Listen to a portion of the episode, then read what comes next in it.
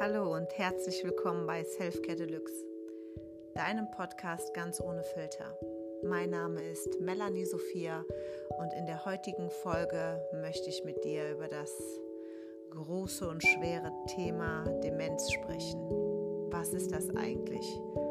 Woher kommt diese Krankheit und wie kann ich damit umgehen, wenn ich betroffen bin?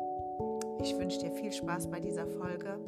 Es geht ein bisschen in die Tiefe. Ich erzähle dir auch aus meinem Alltag mit einem demenzkranken Familienangehörigen. Vielleicht hilft dir das ein bisschen und man weiß, dass man nicht alleine ist mit diesem Thema. Ich wünsche dir viel Freude bei dieser Folge.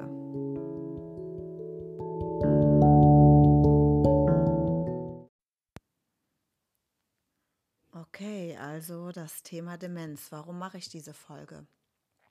Ich mache diese Folge, weil ähm, meine Mutter an Demenz erkrankt ist. Ähm, eine meiner besten Freundinnen pflegt auch ihre Mutter, die an Demenz erkrankt ist. Und eine weitere liebe Freundin von mir, ähm, die pflegt Menschen mit Demenz, nicht nur mit Demenz, aber eben auch, und sie zum Beispiel liebt das, äh, mit diesen Menschen zu arbeiten. Was ist da los? Wie kann ich damit umgehen? Woran erkenne ich das vielleicht auch? Oder wann sollte ich anfangen, mir Sorgen zu machen? Und Altersvergesslichkeit, wie man da so schön sagt, ähm, ja, wann sollte ich die ernst nehmen und nicht einfach darauf zurückschieben, dass jemand alt ist? Ähm, der demografische Wandel in Deutschland, ähm, der zeigt ja ganz klar auf, es wird immer mehr alte Menschen geben. Die Lebenserwartungen steigen und das Durchschnittsalter für Frauen ist mittlerweile bei ca. 83 Jahre, bei Männern liegt das bei etwa 78 Jahren. Eine ganz wichtige psychiatrische Abteilung ist die Gerontopsychiatrie und die kümmert sich quasi 65 plus um die Erkennung und die Behandlung psychischer Krankheiten von alten Menschen oder alternden Menschen. Und eines der wichtigsten Syndrome in der Gerontopsychiatrie ist die Demenz. Wichtig zu wissen ist, dass es sich bei der Demenz um, ja, wie erkläre ich das einfach? Es ist eine, ähm, es liegt eine Erkrankung zugrunde.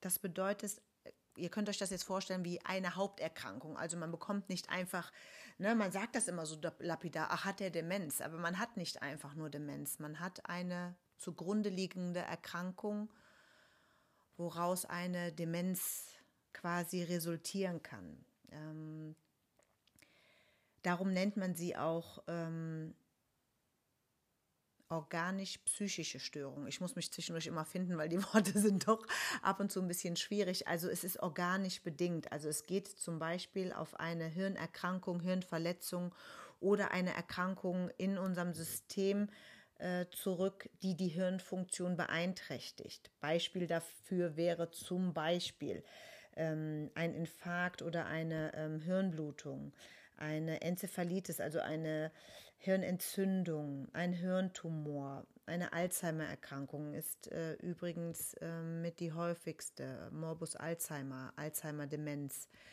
ist die häufigste Form.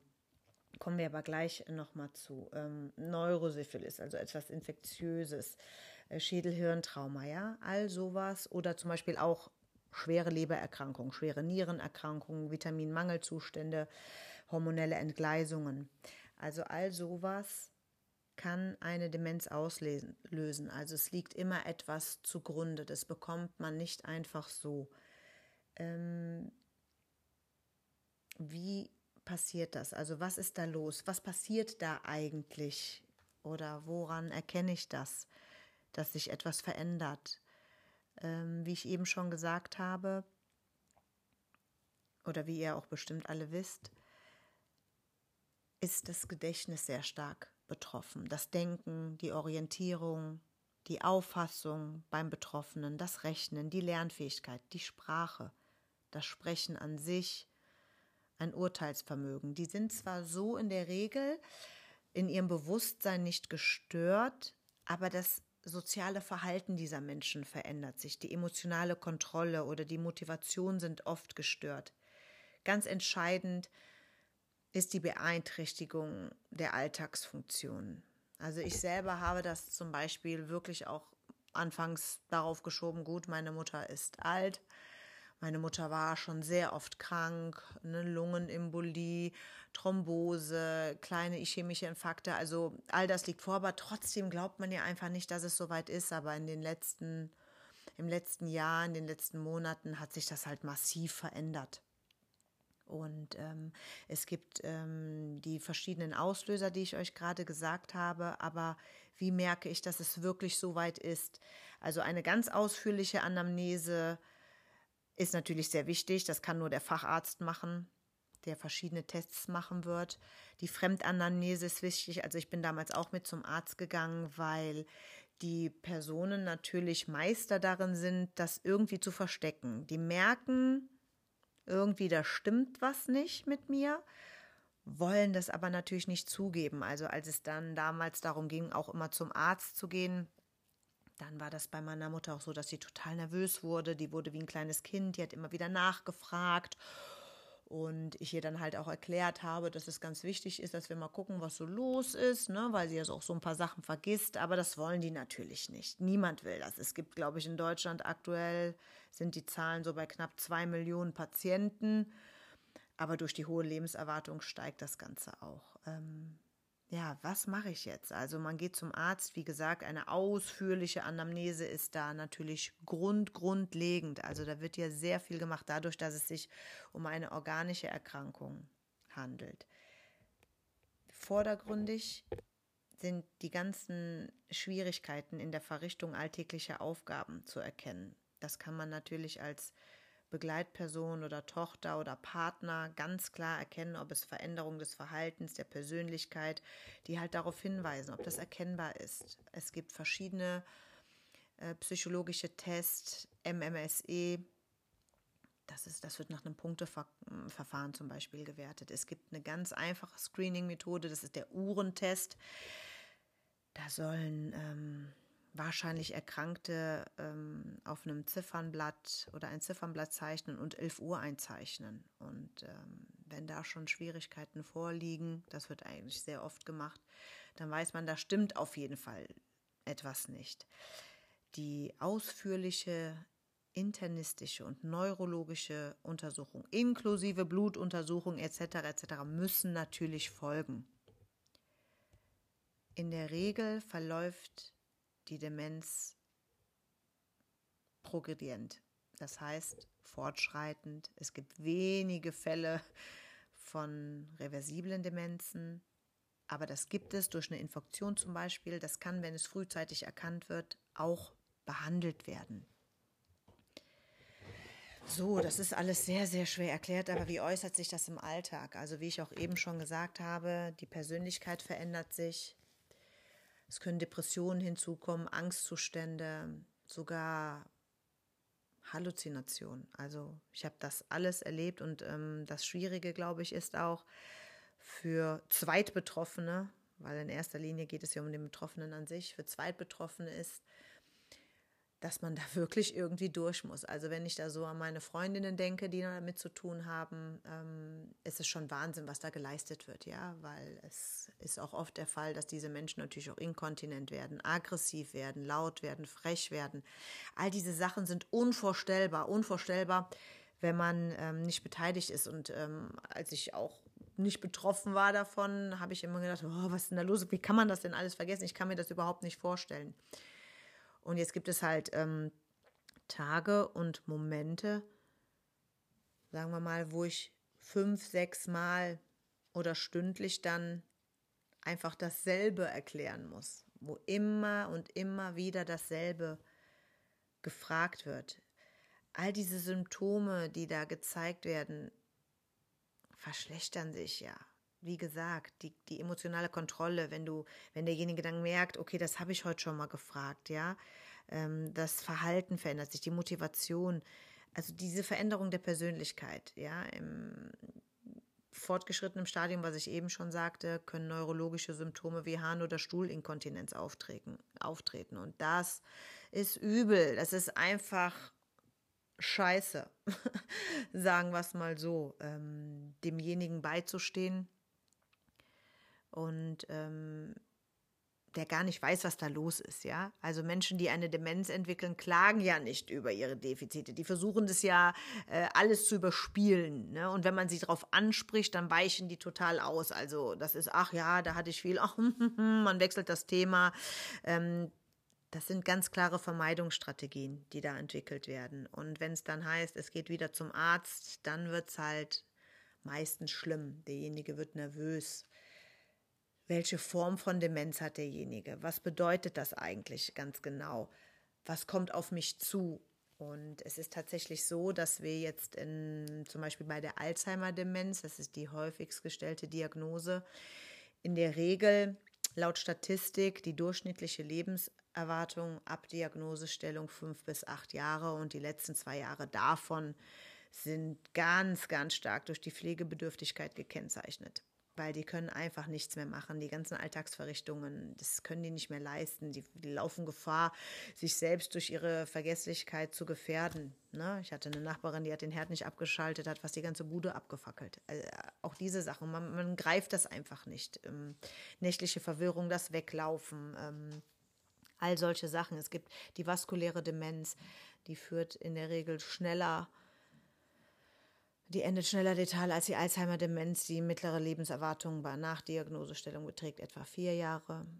Ähm, bei meiner Mutter zum Beispiel wurde ganz klar eine Alzheimer-Demenz jetzt schon diagnostiziert. Vielleicht sogar eine Mischform, da stehen noch Tests aus. Wie gesagt, über fast an die zwei Millionen Menschen haben das. Und wie viele Außenstehende kommen damit überhaupt nicht klar und wissen nicht, was passiert mit mir selber, ja. Etwa 30 bis 40 Prozent der Patienten mit, mit einer zum Beispiel Parkinson entwickeln im späten Verlauf der Erkrankung eine Demenz. Also es liegt immer was zugrunde. Bei der Alzheimer-Demenz ist es wichtig, therapeutisch, dass, also eine Verbesserung in dem Sinne wird es ja nicht geben. Eine Stabilisierung ist, glaube ich, einfach ganz wichtig. Es muss alles so früh wie möglich diagnostiziert werden. Also man sollte einfach beobachten, was bei Mama, Papa, Oma, Opa, äh, je nachdem passiert ist. Oder hat man vorher schon eine Schädigung des Gehirns gehabt? Woran könnte das alles liegen? Ähm, ja, also bei mir war es so, dass ähm, beim Arzt das ganz klar festgestellt wurde. Ähm, man das aber demjenigen natürlich auch so noch gar nicht ganz genau sagen kann, ja, was da los ist, weil das ist eine totale Überforderung, also Schritt für Schritt. Derjenige wird medikamentös eingestellt, um ähm, andere neurologische Erscheinungen ein bisschen abzumindern. Gedächtnistraining wird angeboten. Das, das ist einfach, ähm, das kann einfach die Zufriedenheit der Patienten erhöhen. Es, äh, bei Alzheimer-Erkrankten führt das jetzt zu keiner Besserung aber ähm, es kann ihnen helfen, dass sie überhaupt noch irgendwas tun, dass sie in ihrer Erkrankung wahrgenommen werden. Ganz wichtig ist auch die Beratung der Angehörigen, ähm, deren Bereitschaft zu motivieren und die Betroffenen in schwierigen Phasen zu unterstützen. Ja, was das Thema Heimunterbringung dann auch angeht. Also es gibt sogar Gruppen für Angehörige, für den Austausch, weil ich bin sehr, sehr froh, dass ich äh, mit meiner Freundin darüber sprechen kann. Und äh, so krass sich das jetzt vielleicht auch anhört, es gibt Tage, an denen lachen wir, es gibt Tage, an denen weinen wir, es gibt Tage, an denen sind wir wütend.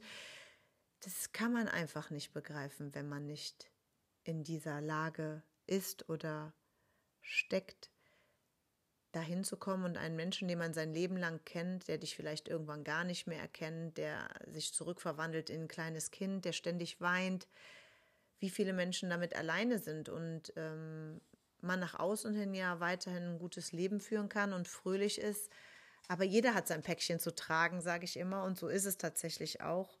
Und dass man Menschen hat, die als Pfleger arbeiten, tagtäglich solche Menschen waschen, sich mit dem befassen und das mit so einer Liebe tun, wie zum Beispiel meine Freundin Stefanie, die ist, wie man ja jetzt sagt, eine Alltagsheldin. Man hat für diese Menschen endlich einen Begriff gefunden. Aber auch alle anderen, die ihre Eltern zu Hause pflegen, ihre Verwandten zu Hause pflegen, sich um die kümmern, sind Alltagshelden. Für mich sind Mamas Alltagshelden sowieso, alleinerziehende Papas, alleinerziehende Mamas, Working Moms. Also aber denen gebührt ja nochmal ein Respekt, weil die sich auch teilweise um Fremde kümmern, die ja auch alleine gelassen werden und zurückgelassen werden. Ja, was tun, wenn es gar nicht mehr geht? Meine oder unsere Ärztin hat damals ganz klar gesagt, es ist der Zeitpunkt, wo sie sich Hilfe holen sollten. Das kann man alleine nicht mehr fassen. Man kann diesen Menschen irgendwann nicht mehr alleine lassen. Und da kommen sehr viele Sachen auf einen zu. Dieser ganze äh, formelle Kram, was ja so gar nicht mein Ding ist, sich da durcharbeiten. Dafür habe ich meine andere Freundin, die ist gut in sowas. sie weiß, sie weiß, ich glaube, äh, sie weiß sofort, dass sie gemeint ist. Also, ähm, weil sie das alles schon durchlebt, äh, lebt sie das für mich mit. Ich kann das nicht. Ich kann diesen Papierkram, was da auf einen zukommt. Wow, wow, wow, wow. Ich bin ein, ein, ein Mensch voller Tatendrang. Ich renne mit dir überall hin. Ich mache mit dir alles. Ich höre mir alles an. Aber diese, was das wirklich ist, weil gelernt habe ich auch, ähm, jeder Mensch hat ein Recht auf Verwahrlosung, hat meine Freundin Stefanie mir beigebracht. Also du kannst jetzt nicht einfach hingehen und sagen, so Mom, wir packen dich jetzt ins Heim, ähm, da wird es dir gut gehen, da wirst du betreut. Nee, solange die Nein sagt, geht das nämlich eben nicht so einfach. Ja, dann lass du doch in Mündigen, sagte letztens jemand zu mir. Ja, geht auch nicht so einfach. Ne? Will man auch gar nicht. Man will denjenigen ja in, seinem ganz, in seiner ganzen Person noch wahrnehmen, aber tatsächlich kommt irgendwann der Punkt, wo die sich selber nicht mehr helfen können ja, was macht man weiter? Wie fassen wir das Ganze zusammen? Was können wir, was können wir wirklich, was können wir wirklich tun bei dieser chronischen Erkrankung? Klar ist in der Regel, wie gesagt, es ist eine organische Erkrankung, es ist eine organisch-psychische Störung, die nicht reversibel ist in der Regel. Es muss natürlich nachweislich auf eine Hirnerkrankung, Hirnverletzung, das, was ich eben schon gesagt habe, Erkrankungen, die die Hirnfunktion beeinträchtigen, zurückgehen. Organische psychische Erkrankungen sind in der chronischen Form, manifestieren sie sich in der Regel als Demenz. Persönlichkeit und Verhaltensstörungen können sich dadurch auch manifestieren und ganz klar sind Demenzen geprägt vom Abbau kognitiver Leistungen. Und somit ist die Einschränkung der Alltagsbewältigung voll da. Eine Wesensveränderung entwickelt sich je nach Demenzform auch in ganz unterschiedlichen Ausprägungen. Und das zu ertragen als Angehöriger ist sehr, sehr schwer. Ich rate da wirklich jedem, jedem, jedem, jedem, sich Hilfe zu holen. Das ist nichts, wofür man sich schämen muss. Es ist kein Abschieben oder Wegschieben. Aber man kann das gar nicht leisten, diesen Abstand zu gewinnen. Also ich höre das ja bei der Pflege von solchen Menschen, was Stefanie so erzählt, ähm, die reagieren sehr, sehr wohl auf Emotionalität von außerhalb. Auch wenn sie das vielleicht, wenn man meint, die können das ja alles gar nicht mehr so fassen. Sie arbeitet mit den Menschen und sie ist einer der liebsten Menschen, die ich kenne. Es wundert mich nicht, dass die Demenzkranken so einen Zugang zu ihr finden oder alle Menschen, die sie pflegt also was da, vielleicht hat sie mal Lust, mit mir darüber zu reden, weil da sind schon tolle Geschichten und man muss sich nicht dafür schämen, sich Hilfe zu holen. Man sollte Abstand gewinnen. Also das hat sie mir gesagt und auch die Ärztin. Das ist nichts, wofür man sich schämen sollte, dass man sich Hilfe holt, weil man kann das gar nicht mehr tragen, weil es wird nicht besser, Leute. Es wird schlimmer. Ich sehe das jeden, jeden, jeden Tag. Der körperliche Verfall, der seelische Verfall, der psychische Verfall das ist traurig, aber ist etwas, was zu unserem Leben dazugehört. Also ich schäme mich auch nicht dafür, sonst würde ich das nicht mit euch teilen. Vielleicht geht es vielen von euch so. Ich bin noch kein Profi aus diesem Gebiet. Ich versuche mich selber einzuarbeiten in das alles und auch zu akzeptieren. Das Akzeptieren war sehr, sehr schwer. Wenn ich daran denke, was meine Mutter früher für eine Frau gewesen ist, ist die ist in den Raum gekommen und war so Bams, also wenn die sich so hingesetzt hat und was erzählt hat, hat man ihr so an den Lippen gehangen. Sie war sehr stark, sie war sehr tough, sie war sehr selbstbewusst. Einige von euch kennen sie ja jetzt und früher. Und das dann zu sehen und dass derjenige, der ähm, mit seinem Über-Selbstbewusstsein einem quasi damals auf die Nerven gegangen ist. Schon fast. Mutter-Tochter-Probleme kennen auch viele. Ähm, und man eine Zeit lang ähm, schwierigen Zugang zueinander hatte. Wenn man überlegt, ne, das gibt es ja oft, ist auch etwas, was ich total normal finde, dass es Phasen gibt, auch leider, in denen man vielleicht mit seinen Eltern einen schwierigeren Kontakt hat. Und dann kommt jetzt sowas ähm, noch hinzu, das lässt diese Zeiten in der Regel vergessen. Wir sollten da drüber stehen, wir sind jetzt Erwachsene, wir können die Verantwortung übernehmen. Auch wenn ich selber noch ein Kind habe, um das ich mich kümmere, habe ich jetzt quasi ein zweites dazu. Noch geht alles, aber ich bin vorbereitet. Ich finde, jeder, der äh, die Diagnose Demenz hat im Familienkreis, sollte sich ein bisschen belesen, sich vorbereiten, sich auch Hilfe holen. Ich habe das große Glück, dass ich das teilen kann mit, mit Freunden von mir, die das verstehen, mit Freunden, die mir zuhören, Freunden, die auch meine Mutter gut behandeln. Wenn wir zum Beispiel zusammen arbeiten und sie steht dann da fünfmal, dann ähm, ist meine liebe Kollegin und Freundin da und hört ihr auch fünfmal zu und tut, als es das erste Mal. Dafür bin ich sehr, sehr, sehr dankbar, dass all diese Menschen das so mitmachen. Das Verständnis in der Familie. Ähm, meine Eltern zum Beispiel sind getrennt, sehr, sehr, sehr, sehr lange getrennt. Aber auch da habe ich ähm, von meiner Stiefmutter und von meinem Vater alle Unterstützung. Also auch sie kümmert sich darum. Das ist der absolute Wahnsinn. Da gibt es überhaupt gar keinen nee, das ist die Ex-Frau von meinem Mann, habe ich nichts mit zu tun. Ganz im Gegenteil, bei uns läuft sowieso alles ein bisschen anders. Wir alle sind freaky und meine ganze Familie und Freunde sind freaky, was das angeht. Wir sind da schon ein bisschen speziell alle unterwegs. Also das, das kann man aber auch nur, wenn man wirklich äh, total mit sich im Reinen ist und auch eine starke Persönlichkeit hat. Und dafür bin ich dankbar. Ich bin nicht alleine. Ich hoffe, keiner von euch ist das. Es gibt Hilfe, man kann sich Hilfe holen. Verständnis und Mitgefühl ist eins der Sachen, die man wirklich ganz klar haben sollte. Sich immer wieder sagen, derjenige kann nichts dafür, derjenige ist krank.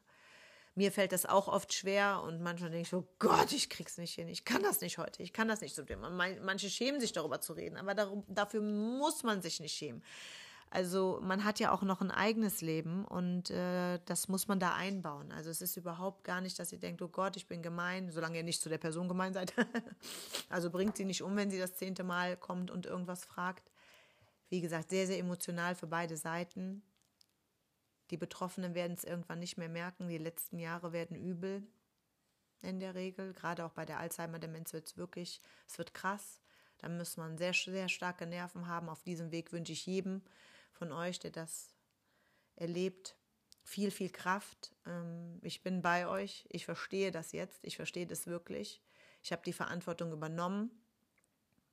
Ich stehe dafür ein. Ich stehe jetzt dafür gerade. Was will man tun?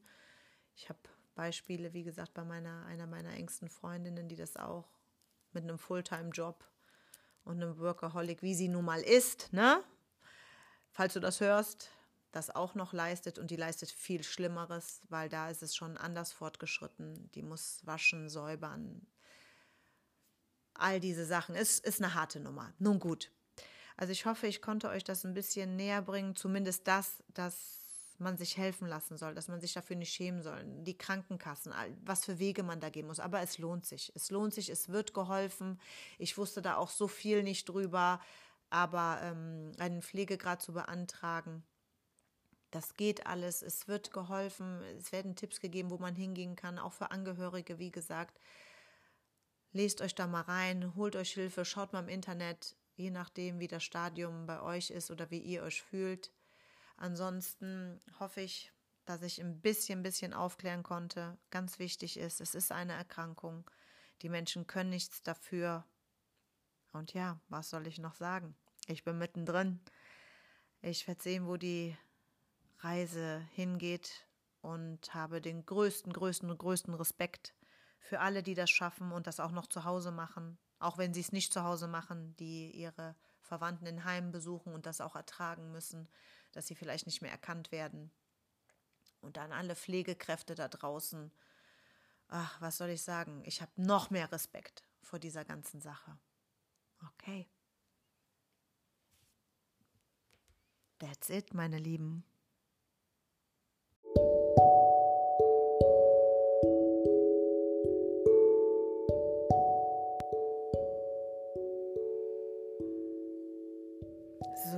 Ich hoffe, ich konnte dir, ich konnte euch einen kleinen Einblick in das Leben mit einer pflegebedürftigen Person geben. Ich hoffe, ich habe nichts vergessen oder mich tausendmal wiederholt. Ich, ich werde es mir mal wohl angewöhnen, dass ich mir da mal ein paar Notizen mache, damit ich nicht immer so durcheinander komme. Mir ist eingefallen, ähm, es gibt tatsächlich äh, Selbsthilfegruppen, äh, die von der Deutschen Alzheimer Gesellschaft angeboten werden. www.deutsche-alzheimer.de Vielleicht hilft das dem einen oder anderen. Da kann man sich Hilfe suchen. Das ist ganz wichtig, wie gesagt. Ich hoffe, ich konnte ein bisschen aufklären. Und weil das so ein schweres Thema war, hatte ich ja schon angekündigt, aber wir haben ja auch gesagt, ohne Filter. Also es ist nicht immer alles Happy Sunshine. Es gibt auch ernste Themen, die uns alle betreffen und auch junge Menschen betreffen. Es werden noch ein paar weitere psychische Störungen auch ähm, folgen, worauf ich angesprochen worden bin. Hör mal, was ist eigentlich das und das? Dank meiner Ausbildung habe ich da ein bisschen Infos zu, die ich gerne mit euch teilen würde. Aber wie versprochen kommt ich werde direkt jetzt eine Meditation zum Entspannen aufnehmen nach diesem harten Thema. Ich danke, dass du mir zugehört hast. Alles Liebe, deine Melanie Sophia.